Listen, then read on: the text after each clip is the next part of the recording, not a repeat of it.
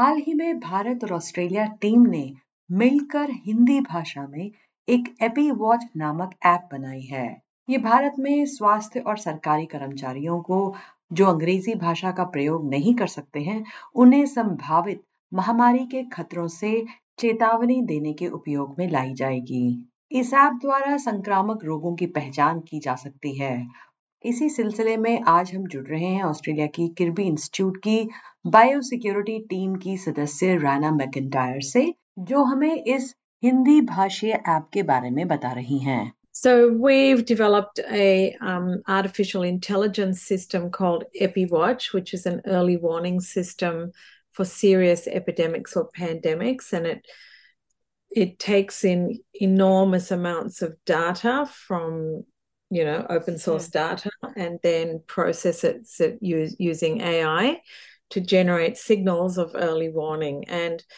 we search in 52 different languages including uh, 12 indian languages including hindi um, but the user interface is in english right so when you're reading the all the hmm. intelligence mm. it's all back translated into english no matter what language the original article was in and we you know about 75% of everything we get into the system is in non-english languages which means that you know english is only a minor part of all the intelligence we're getting and we get quite a lot from india. So what we've done is we you know we want the tool used um, at the grassroots level by local health workers in the community. And hmm. we've been working with the National Institute of Epidemiology in Chennai, mm-hmm. which is um, part of the Indian Council of Medical Research.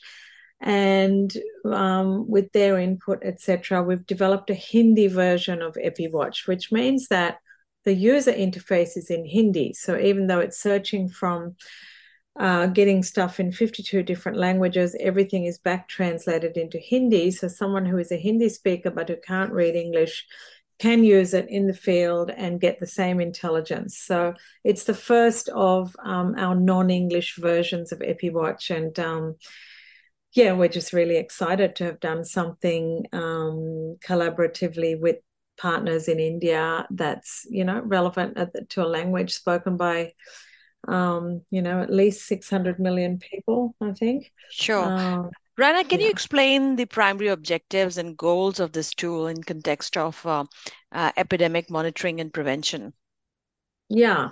So if you remember the COVID pandemic um, in 2020 and how things went very quickly from zero to 100, right? We were hearing about like a you know, strange pneumonia through early January, middle January, and all of a sudden the, the health system was collapsing in Wuhan and it was a huge emergency. And then very quickly after that, you know, by March, we saw the same thing happening in New York and in Barcelona. And then in 2021, we saw it happening in India with the Delta wave.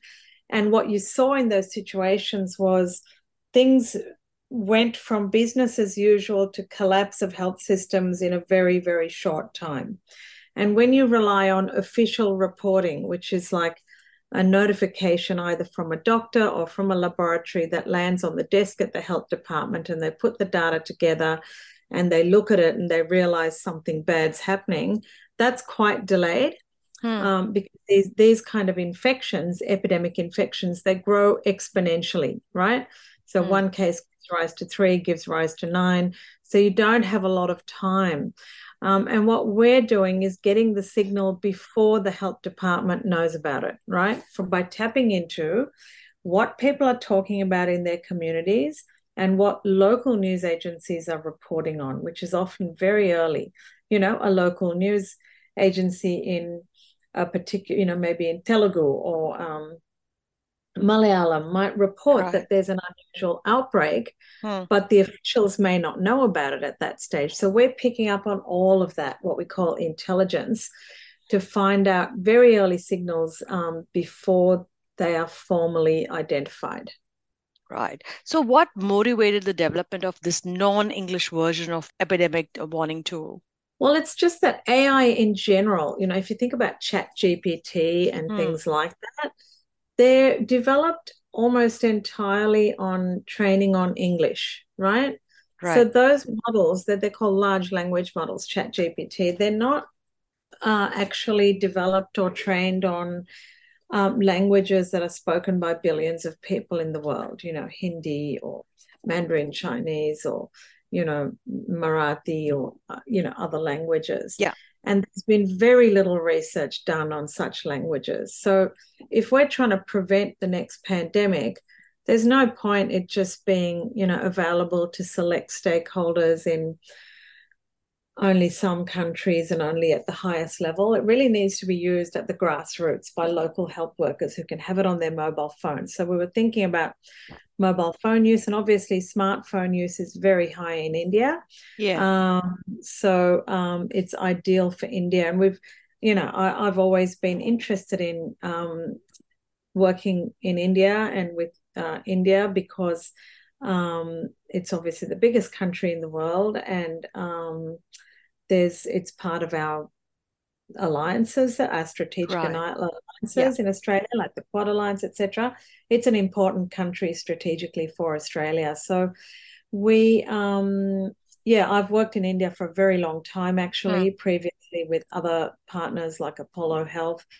Um, but this time, you know, for epidemic response, we um, started a collaboration with the National Institute of Ep- Epidemiology, which is one of the uh, one of the, uh, the, agencies in, in India that does outbreak investigation and response. So we've been able to get good feedback and run some workshops with them on training, you know, young public health professionals on how to use digital intelligence and this kind of epidemic intelligence. And hmm. um, yeah, it's you know, it's not going to be useful unless it's used widely, and we're better to start than the biggest country in the world.